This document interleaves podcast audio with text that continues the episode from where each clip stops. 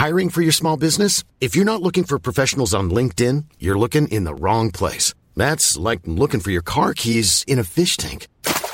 LinkedIn helps you hire professionals you can't find anywhere else, even those who aren't actively searching for a new job but might be open to the perfect role. In a given month, over 70% of LinkedIn users don't even visit other leading job sites. So start looking in the right place. With LinkedIn, you can hire professionals like a professional. Post your free job on linkedin.com slash people today.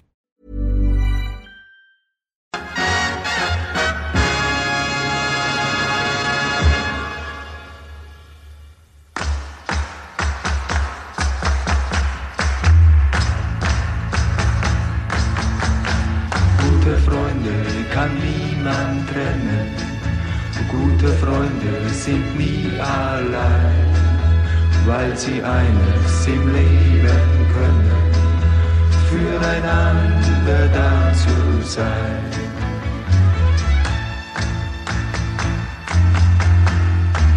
Lasst uns nicht lange reden, wir tun, was uns gefällt.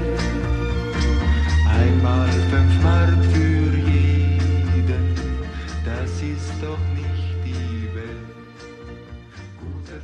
Varmt välkomna till ett nytt avsnitt av Stamplats. Fotbollspodden som snackar om den tyska fotbollen eh, ur ett mer nyhetsperspektiv och kanske senaste nytt.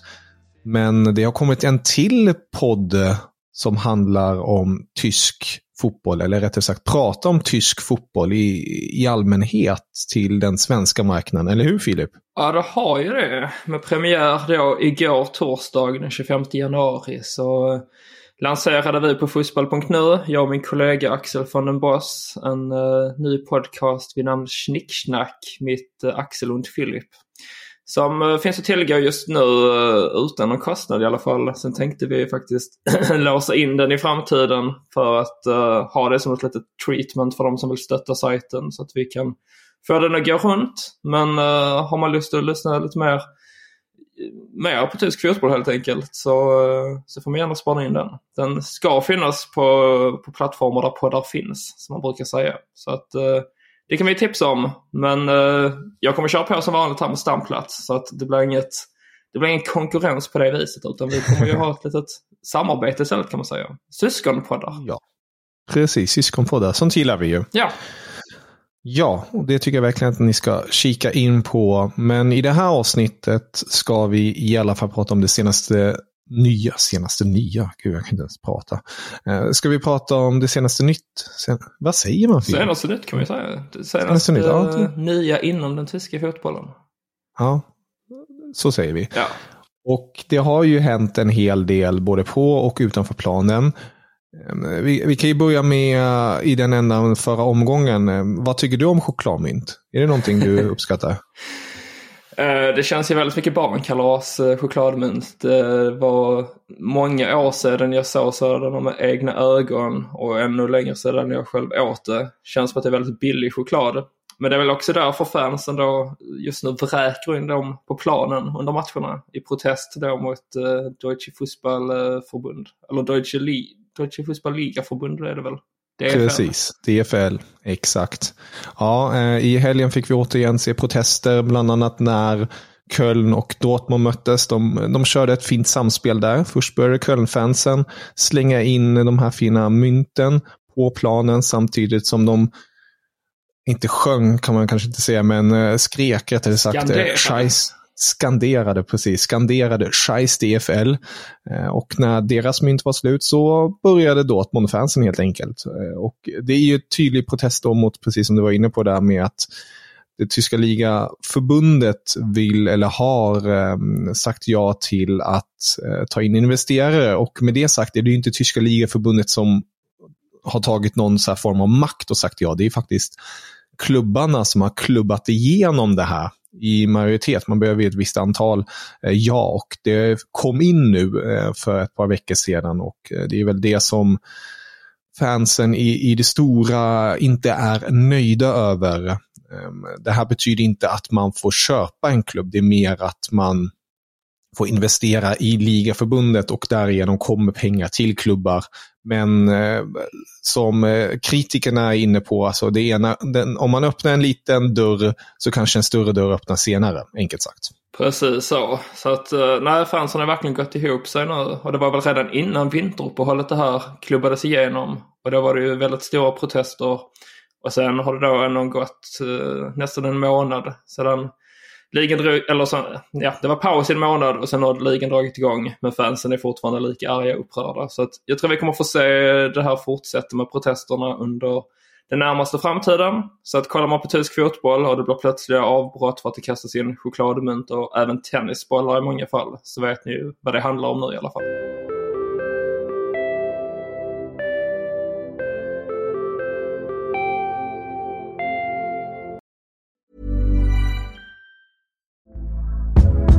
Hey there, it's Michelle Norris. I'm host of a podcast called Your Mama's Kitchen. When I travel, I'm usually looking for a way to find a taste of home when I'm not at home. And one of the things I love to do when I am at home is entertain. And Airbnb allows me to do that. When I was in California recently, I rented a house that had a great kitchen. And when we were sitting around the table, we we're all thinking, we're in someone else's house. Someone could be in all of our homes as well. If you have a home, but you're not always at home, you have an Airbnb. Your home might be worth more than you think. Find out how much at airbnb.com/slash host. Millions of people have lost weight with personalized plans from Noom, like Evan, who can't stand salads and still lost 50 pounds. Salads, generally, for most people, are the easy button, right? For me, that wasn't an option. I never really was a salad guy. That's just not who I am. But Noom worked for me.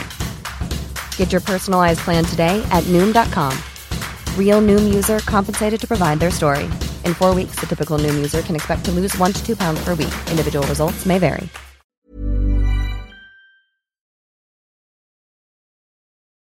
Ja, och eh, vi fick också återigen bevittna den här klassiska klyschan släkten är värst. När Mitchell Weiser stod för matchens enda mål när Werder Bremen besökte Bayern München i München. En extremt otippad eh, förlust. Eh, det var ju faktiskt den första förlusten för Bayern München mot Werder Bremen sedan 2008. Och då hade vi en viss svensk i laget 2008. Inte bara svensk, en skåning. Mm. Viktigt. Väldigt viktigt att understryka från din sida. ja, Marcus Rosenberg. Den gamla eh, Malmö FF-legendaren också. Men han spenderade en, en hel del år ändå i Tyskland och Werder Bremen och var stundom väldigt uppskattad och stor bland fansen och är fortfarande ett namn som om man nämner att man är från Sverige i Bremen så är det väldigt ofta hans namn kommer på tal. Så att uh, han, är, han är fortfarande en, uh, en högt rankad herre bland Werder Bremen-fansen. Mm. Och eh, i, i, den matchen 2008 så vann ju faktiskt Bremen med hela 5-2 mot Bayern och eh, en viss Rosenberg gjorde ju faktiskt två mål. Så eh, det, det, är lite så här, ja, det är väldigt långdraget då, men det är roligt att uppmärksamma när det väl sker. För det sker inte så ofta att Bayern München förlorar mot Werder Bremen, speciellt inte på hemmaplan. Och eh, en grej också att Bayern inte ens gjorde mål. Det är faktiskt första gången på fyra år som Bayern inte lyckas göra mål på hemmaplan under ligaspelet. Så det är väldigt anmärkningsvärt. Det känns ju lite som att vi är tillbaka på ruta ett igen, för att Bayern München är tillbaka på ruta ett hur det såg ut för ett år sedan. Det var det Julian Nagelsmann som tränade klubben och det var lite liknande situation att spelarna inte presterade, man gjorde några plumpar här och var och sen vet vi alla hur det gick för Nagelsmann. Nu är ju bara mm. frågan då vad som kommer hända med Tuchel här. Ja, jag kommer lägga ut en liten längre, längre text nu till helgen om du just den här kört, situationen. Du kör ganska hårt på lördagskrönikor va? Ja, lördags och lite söndags. Jag tycker det, det, det, det, Ja, jag tänker att det är, det, det, är lite så enkelt för folk att bara ta in eh, när de kanske ligger och scrollar och bara ta in någonting eh, gott och blandat så här. Men det är en bra uppladdning också inför helgens fotboll. Mm, jag tänker det. Eh, och, och, där kommer jag då fokusera främst på just det här vad som händer i, i Tyskland och i, i Bayern München framförallt då som du är inne på där. Och det jag, jag kan redan nu säga är ju just att det är verkligen jag skulle inte ens säga att man är tillbaka på ruta ett, man är på, tillbaka på typ minus ett eller två. Eh, jag tycker att situationen är eh, desto sämre i, i München nu under Tuchel än under Nagelsmann. Om jag bara ut, lägger ut den texten är ju bland annat att siffrorna talar sitt tydliga språk. Man har gjort färre mål, man har släppt in fler mål, man har tagit, in, tagit mindre poäng än under tiden med, med Nagelsmann. Det var då under en säsong som Nagelsmann fick hantera när man inte hade en nia, alltså man hade ingen Lewandowski. Man eh, försökte ju på något vis justera och hitta en ny formation, ett nytt, en ny balans i laget som var väldigt svårt för Nagelsmann att hantera och det, det fanns sina toppar, precis som du var inne på, men det fanns också djupa dalar eh, där det inte alls gick. Eh, Tuchel har fått in en rekordvärvning, Harry Kane. Han har fått in Kim, Serie A's bästa mittback förra säsongen. Självklart är truppen inte så bred, men eh, det finns ingen spelidé. Det, det, det ser eh, hackigt och knackigt ut. Eh, segrarna kommer väldigt turligt. Alltså de senaste tre matcherna har man ju tagit sex poäng. Union-matchen tyckte jag var väldigt framtvingad. Alltså den där vinsten, om man nu ska kalla det så. Hoffenheim-matchen också. Och det Tuchel egentligen har gjort, om man ska vara riktigt krass, är att han har spenderat pengar och tryckt ner spelarnas självförtroende i botten. Eh, så jag, eh, jag är eh, inte främmande till att Tuchel kommer ryka, men jag tror inte han kommer ryka som Nagelsmann mitt under säsongen. Jag tror att han kommer ryka det första han gör när vi blåser av den här säsongen. För att han kommer inte vinna tyska ligan, alltså Bundesliga. Jag är rätt så självsäker på det. Ehm, Champions League hoppas jag ju fortfarande på. Men jag tror till och med om Bayern vinner Champions League och inte vinner Bundesliga så tror jag fortfarande att man eh, kanske tackar eh, Tuchel och säger adjö för att då kanske satsa då på Xabi Alonso som vi har varit inne på tidigare. Nu när Ancelotti ändå har förlängt med Real Madrid så är det ju ett gyllene läge att plocka in Xabi Alonso som har tagit den här så kallade, jag tycker det är så fint sagt på tyska, ehm, um, Gewinnergen, alltså vinna-genen till Leverkusen och uh, på något vis lyft laget. För där ser man ju den här krassa skillnaden. Leverkusen spelarna blomstrar under Xabilon. Så Det är för att han har en annan sätt att gå tillväga, att lyfta sina spelare. Självklart är han kritisk också, men han lyfter dem samtidigt till nya höjder. Och han är väldigt flexibel i spelet. Vi kommer komma in på det senare. Jämfört då med Tuchel som är... Ehm, ja, jag, jag gillar ju när man är hård. Men jag tycker att på något sätt det är så här, han trycker ner och sen bara låter han vara de nedtryckta. Alltså det finns ingen så här, okej, okay, nu har jag sagt det här, nu hittar vi ett tillvägagångssätt så att vi tillsammans kan göra det bättre. Mm. Och det tycker jag inte finns där. Alltså, um, vi har ju varit inne på nu det snackar jag väl långt här, så varsågod. Nej, det är lugnt. Uh, jag ska säga, vi har ju varit inne på det här tidigare med Tuchel ju att han är ju i grund och botten en kompetent tränare. Han vet ju hur man mm. ska leda ett fotbollslag med siffror och taktik och hela den biten. Men det verkar som att han saknar den personliga förmågan liksom till, till att ha kemi med sina spelare. Det, I alla klubbar han har varit i så känns det som att det har varit mycket problem på fronten där med att en del spelare åtminstone som inte riktigt kommer nära honom, inte känner sig sedda och hörda. Och han verkar inte förstå att det är viktigt som tränare för att, vin för att forma ett vinnande lag. Så jag tror det är någonting på spåret där med att han kommer få sitta säsongen ut, såvida man nu inte skulle gå och torska här med typ Augsburg eh, till helgen. Och, och sen några andra matcher. Men så länge man har hoppet om Champions League så tror jag nog att man kommer behålla honom. Och sen är det ju att alternativen just nu kanske inte är de bästa. Men man har ju verkligen ett gyllene läge att plocka in Xabi Alonso till nästa säsong. För i och med då att Ancelotti, otroligt nog, det hade jag aldrig trott att man skulle förlänga med honom. Men att han kommer ju då med största sannolikhet bli kvar i Real Madrid, i alla fall nästa säsong också. Då är det ju perfekt för Bayern München att locka över Xabi Alonso och det vore också ett bra steg för honom att ta innan han eventuellt då går till Real Madrid eller till England eller var han nu vill fortsätta sin karriär efter att han är klar i Tyskland. Och samma sekund som Bayern München kommer få ett ja ifrån Xabi Alonso så kommer ju Thomas Tuchel få, få kicken.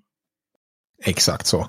Och det, jag tycker verkligen alltså, vi får inte glömma bort Xabi, så jäkla ung fortfarande. Alltså han, han finns alltid i världen och lite den tillvägagångssättet tycker jag att Bayern borde göra. Att vi vet om din connection till Real. Vi vet om att du vill vara huvudtränare där.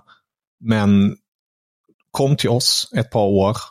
Eh, led oss till eh, nya framgångar så som, du, eh, så som det var när du var här. Och senare kommer vi släppa dig utan några som helst ja, motstridigheter till, till Real eller Liverpool. Mm. Ja men två, tre år i Bayern München och sen kuska Ja. vidare. Det känns ju som en eh, optimal lösning för alla parter egentligen. Förutom Leverkusen då kanske. Eh, Ja, fast de är ju, alltså Leverkusen är ju ändå en, något av ett storlag får man väl ändå säga. Sen har de ju just Mm. att de inte har vunnit någon större titel. Men det kommer de ju troligtvis göra den här säsongen. För att vinner man inte ligan så kommer man i alla fall vinna kuppen. Det är jag ganska övertygad om. Sen får jag fråga med Tuchel vad som händer med honom. Är det då att Dortmund gör som man brukar göra och, och sopar upp smulorna som Bayern München lämnar efter sig med deras gamla profiler? Alltså om jag ska leka lite spå, spågubbe så uh, säger jag att Xabi landar i München, Nagelsmann landar i Leverkusen och Nuri Sahin uh, tar klivet upp och blir huvudtränare i Dortmund.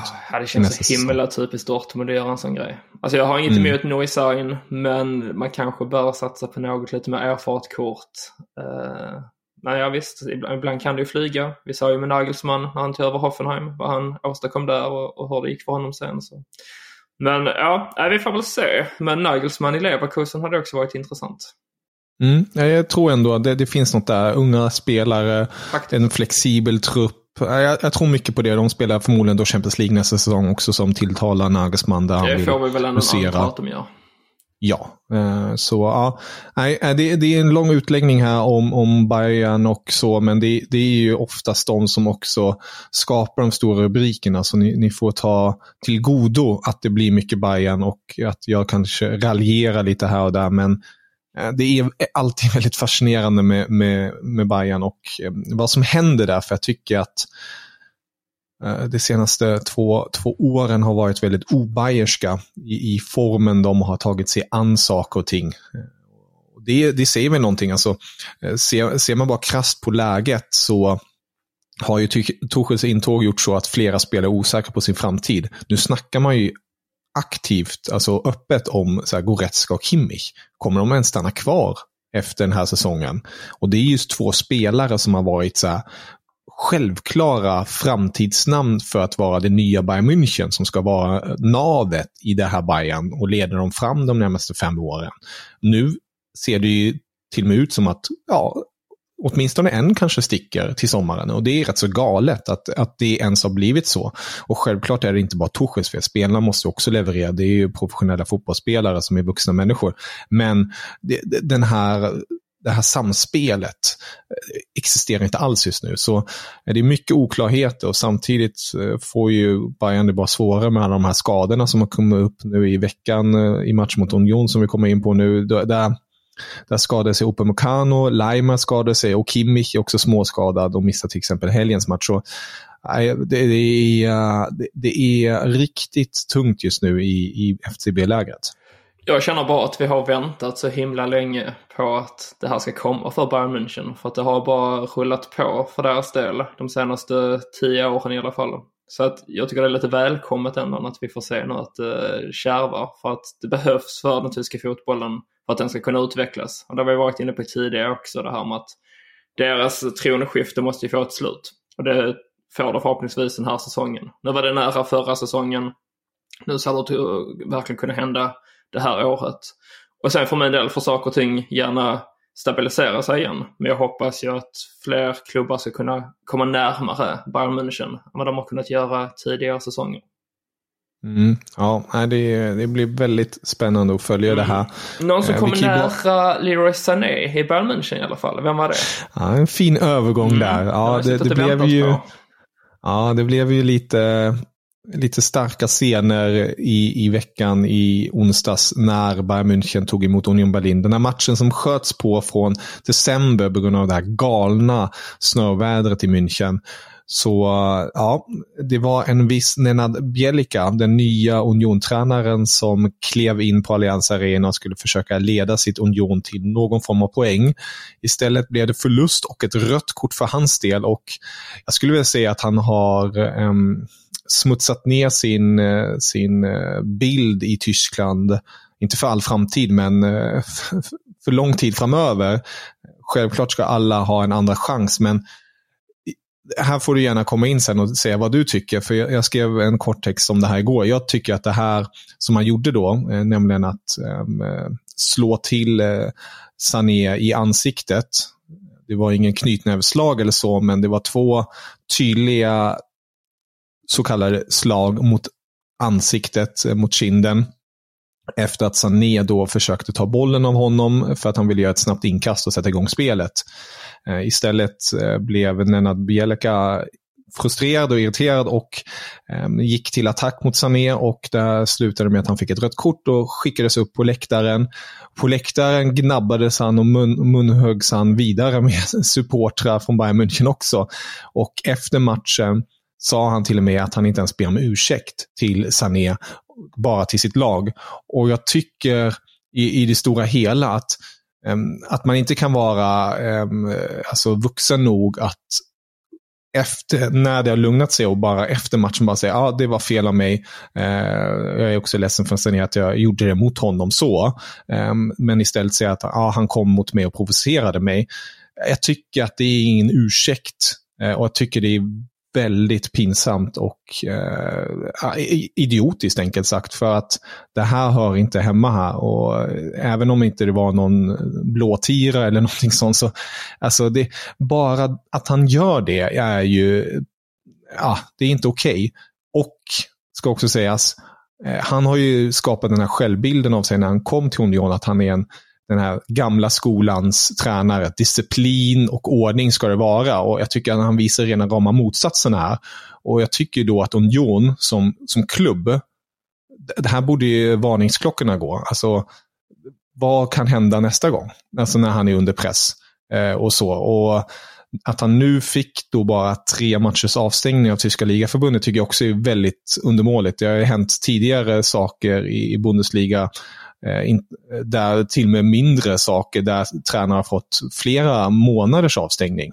Ehm, nu blev det inte så i det här fallet, men jag tycker att Union borde, borde riva kontraktet. Ehm, det var min, min utläggning här. För jag tycker, ja, nu får du komma. Vad tycker du? Tack så mycket. Uh, nej men det, det kom som en väldigt stor överraskning för mig att du gick så hårt ut och menade på att man skulle riva kontraktet. Då brukar jag vara så lugn och timid annars tycker jag överlag och, och mer vill jag vara så här, ja, men jag kan förstå båda sidor och lösningsorienterad. Men det är det visserligen nu också för din lösning på problemet, eh, eller problem och problem, situationen, det är ju att riva hans kontrakt. Men jag håller faktiskt inte riktigt med där. Eh, jag tycker inte man ska gå så långt att hans kontrakt ska rivas. Jag, tycker först och främst att det är en väldigt stor skillnad på om man hade utdelat ett knytnäveslag mot eh, Sané eller som han gör nu när han liksom trycker till två gånger i ansiktet på honom det man ska komma ihåg är ju att den, den gode Bielke här är ju från Kroatien. Forna Jugoslavien är han ju född och uppvuxen i men eh, har nationaliteten då som kroat. Och då är man väl oftast lite så här hetlevrad, det är mycket passion och jag tycker att det ska få plats också inom idrotten. Sen är det ju till viss gräns såklart så att det är väl helt rätt att han blir utvisad. Det är helt rätt att han blir bestraffad efteråt. Men jag tycker också att man ska kunna gå vidare. Alltså jag, jag tror ju att Sané och Bjelka kommer att uh, försonas. Förmodligen kommer Bjelka ringa upp Sané, de kommer prata om det och, och skaka hand, kanske inte fysiskt men, men verbalt i alla fall. Och sen går man vidare. Sen är bara frågan hur Union Berlin ser på detta. Nu har inte Bjelka varit någon supersuccé som tränare så att det finns ju kanske en grund då till att man kan tänka sig att göra sig av med honom. Men jag vet inte. Vi, eh, vi får väl se helt enkelt. Men, men så hårt så att han ska få kontraktet rivet bara för den här situationen, det tycker jag är lite väl hårt faktiskt. Jag, jag, förstår eh, ditt perspektiv på ett sätt. Eh, men jag tycker oavsett våld, alltså oavsett vad, när man, när man kliver över det strecket och speciellt också som, som huvudtränare, som ansiktet utåt för en klubb, som på något vis vägledare för sina spelare.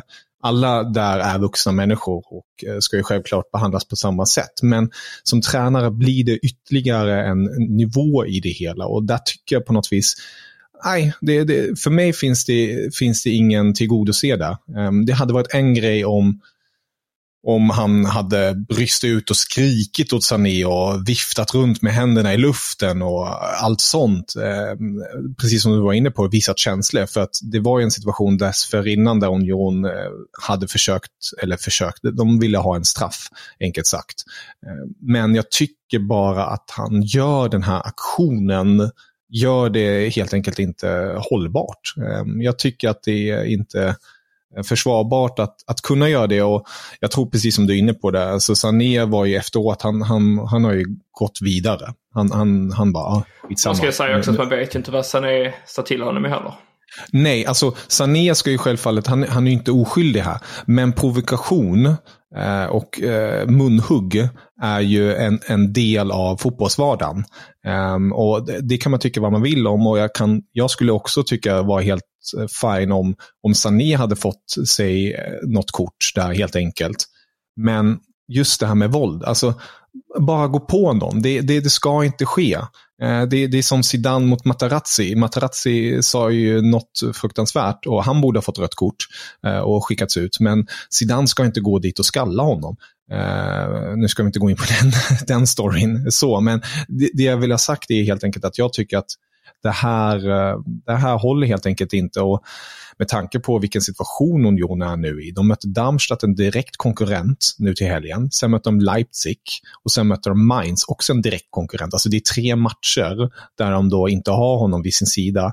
Och då tycker jag ändå att det är rimligt från Union att tänka bara, okej, okay, han missar tre matcher nu. Um, tre extremt viktiga matcher. Vi har chansen här att riva kontraktet. Vi har till och med chansen då att plocka in en tränare som har en stark sympati till Union också på ett sätt, eh, Steffen Baumgart, eh, och eh, kunna göra något nytt där. För att om man ska vara krass här, alltså nu, nu kanske jag drar det lite för långt, men eh, Nenad har ju på något vis alltså, befläckat Union-bilden eh, nu lite. Alltså inte att han har dragit ner klubben i något dike och det är eh, mörkt för alltid. Men från att vara den här klubben som alla i Tyskland i princip hyllar och lyfter och, och Fischer som är den här underbara människan till det här. Det är ju två helt olika världar.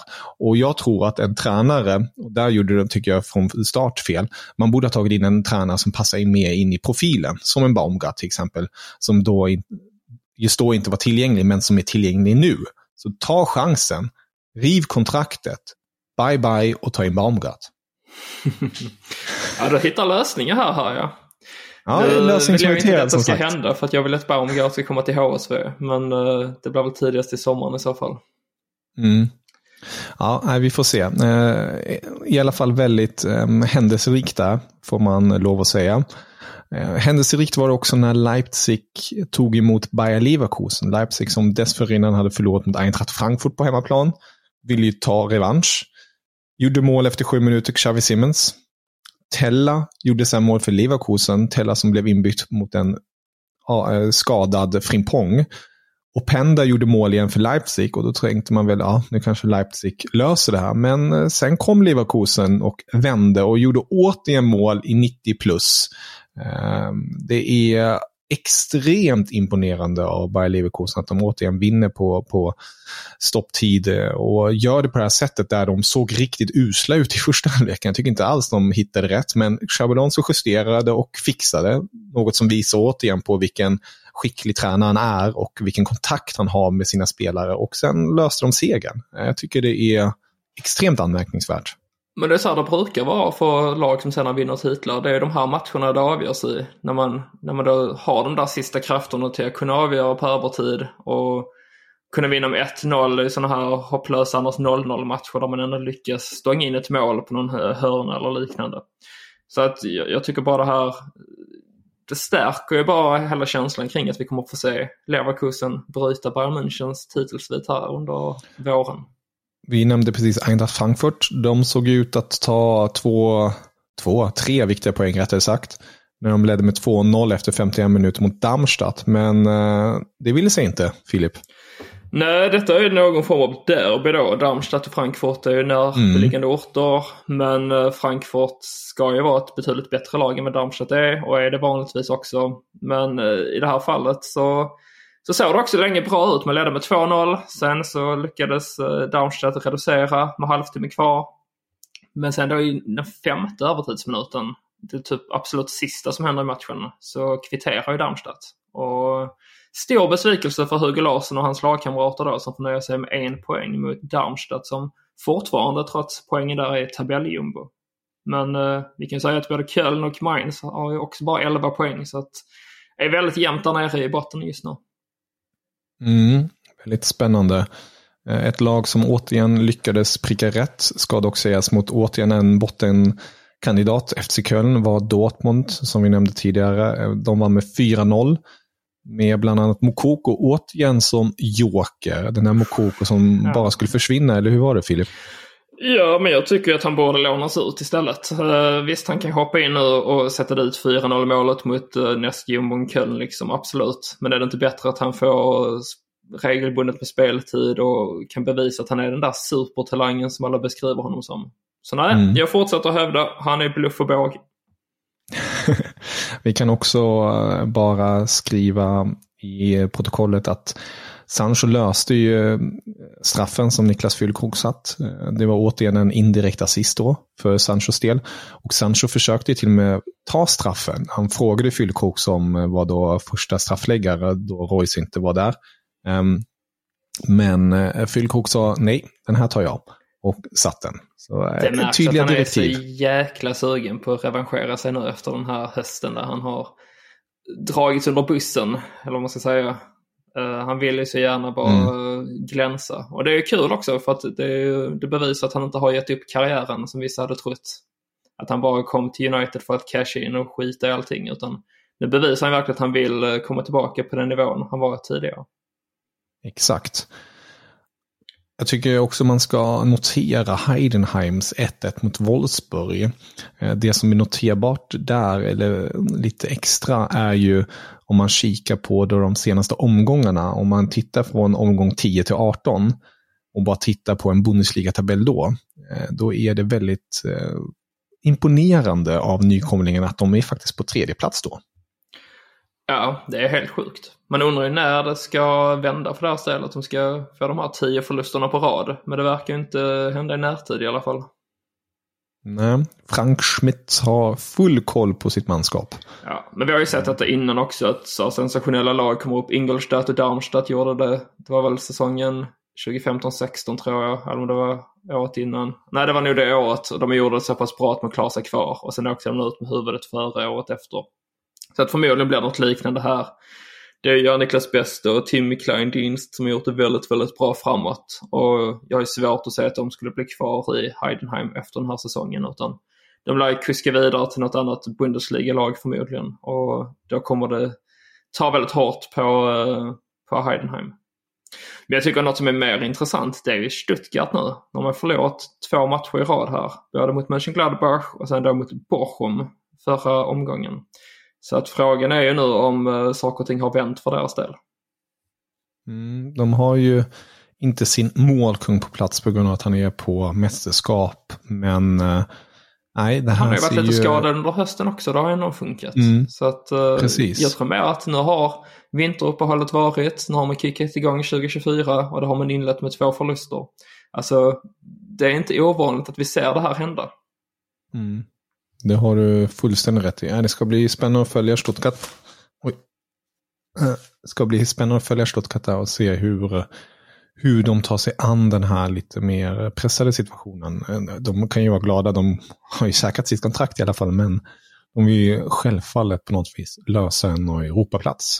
Mm. Och nu möter de Leipzig här kommande omgång. Så vi kan lika bra gå över mm. till, till nästa omgång tänker jag och kika vad vi har framför oss. Men då har vi Stuttgart-Leipzig. Mm på lördagen. Många 15-30 matcher. Vi har även derby i eh, Bayern mellan Augsburg och Bayern München.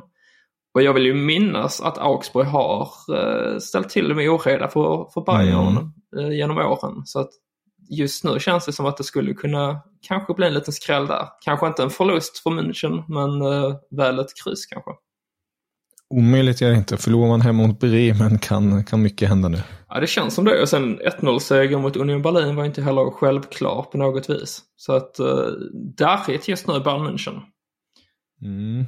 Sen har vi bland annat Glatt, eh, Bayern Leverkusen mot Gladbach på lördagskvällen där 18.30 och en riktig rysare som vi var inne på tidigare, Union Berlin mot Darmstadt på söndagen där som eh, är väldigt viktig. Ja, riktigt bottenmöte. Typisk sexpoängsmatch. Eh, vi har även på söndagen derby faktiskt i Ruhr mellan Borussia Dortmund och Bochum. Eh, toppen mot botten i tabellen kan man nästan säga. Men ja, Dortmund är ju som de är. De har ju den här säsongen, han har gjort det helt okej, okay, men det har också varit många gånger man har haft stolpe in i sina matcher. Och Borchon kommer då från en stärkande seger mot Stuttgart. Så det känns också som att lite vad som helst skulle kunna hända där. Eh, uh, vi har ett annat derby också. Alltså, derby, derby. Det är också en definitionsfråga. Vad är ett derby egentligen? Måste man vara från samma stad eller ska man vara från samma region? Eller ja. Jag vet inte riktigt. Det behöver vi inte diskutera nu. Men uh, i vissa ögon så är det ett derby i alla fall mellan Eintracht Frankfurt och Mainz som spelas ikväll. Uh, får vi se om Frankfurt kan studsa tillbaka här efter plumpen mot Darmstadt. Och Mainz, de är i väldigt stort behov av poäng där. Så det är en spännande match det också. Verkligen. Och vi kan ju bara avslutningsvis eh, gratulera dig till eh, förra veckans seger mot Schalke. Tack så mycket, tack så mycket. Mm. Viktiga tre poäng där i, i, i, kampen om att på något vis avancera upp till Bundesliga. Man ligger just nu trea, en poäng bakom Holstein Kiel och två poäng bakom eh, St. Pauli. Och endast två poäng framför Greuther Fürth som har klättrat som bara den. De kommer att ställa till med oreda här under våren, är jag ganska säker på. Mm. Verkligen. Så det blir ett riktigt getingbo i toppen säsongen ut. Mm, det gillar vi. Vi har ju bland annat Kaiserslautern Schalke nu till helgen. Eh, en riktig klassisk tillställning. Och ditt kära HSV ställs ju mot Karlsruhe samtidigt som Greuther Fürth tar emot Holstein Kiel. Mm. Skulle de spöa Kiel där så är de ju verkligen med i racet. Mm. Ja, vi ser om eh, vår vän Regota löser det eller inte. Det hade varit kul för honom tycker jag. Jag tar gärna ett kryss där och samma mellan Düsseldorf och St. Pauli på lördagskvällen. Får också gärna bli ett kryss. Och så slår vi Karlsruhe så eh, är vi kanske inte ligaledare då nu för att St. Pauli har bättre målskillnad. Men väl tvåa i tabellen och uppe på eh, en uppflyttningsplats. Så vi slipper den där mm. jäkla kvalplatsen för den är jag trött på nu. Mm. Säsongen är lång kompis. Den är ju det. Uh, vi kan ju även också bara nämna här nu att vi har ju Tyska kuppen nästa vecka. Mm. De första, vad blir det nu? Kvartsfinalerna va? Ja. Uh, och då har vi ju, som jag sa nu, så möts ju Düsseldorf och St. Pauli här i ligan. Och redan på tisdag så möts de återigen. Då är det St. Pauli som har hemmaplan och Düsseldorf som gästar Millantor. Men de möts alltså i uh, kvartsfinalen i kuppen och dagen efter på onsdagen så är det Hertha mot Kaiserslautern. Så att det är bara andra ligalag där som möts. Det gillar vi. Ja. Och sen har vi då mm. nästa vecka Leverkusen mot Stuttgart samt eh, skrällelaget nummer ett, Saarbrücken, som tar emot Mönchengladbach. Så får vi se om de kan ta sig hela vägen till semifinal. Ja, det blir roligt att följa. Det kommer vi självklart prata mer om nästa vecka och veckan därpå. Eh, vi kommer ju också prata mer om silly season. Vi kommer ta ner det nästa fredag när fönstret har stängt och göra en liten överblick kring det som har skett helt enkelt. Men eh, med det sagt Filip tackar vi för den här veckan och eh, hörs nästa vecka, eller hur? Det gör vi. Så kommer vi tillbaka med ett fullmatat avsnitt. Auf Wiedersehen. Auf Wiedersehen. Ich habe fertig.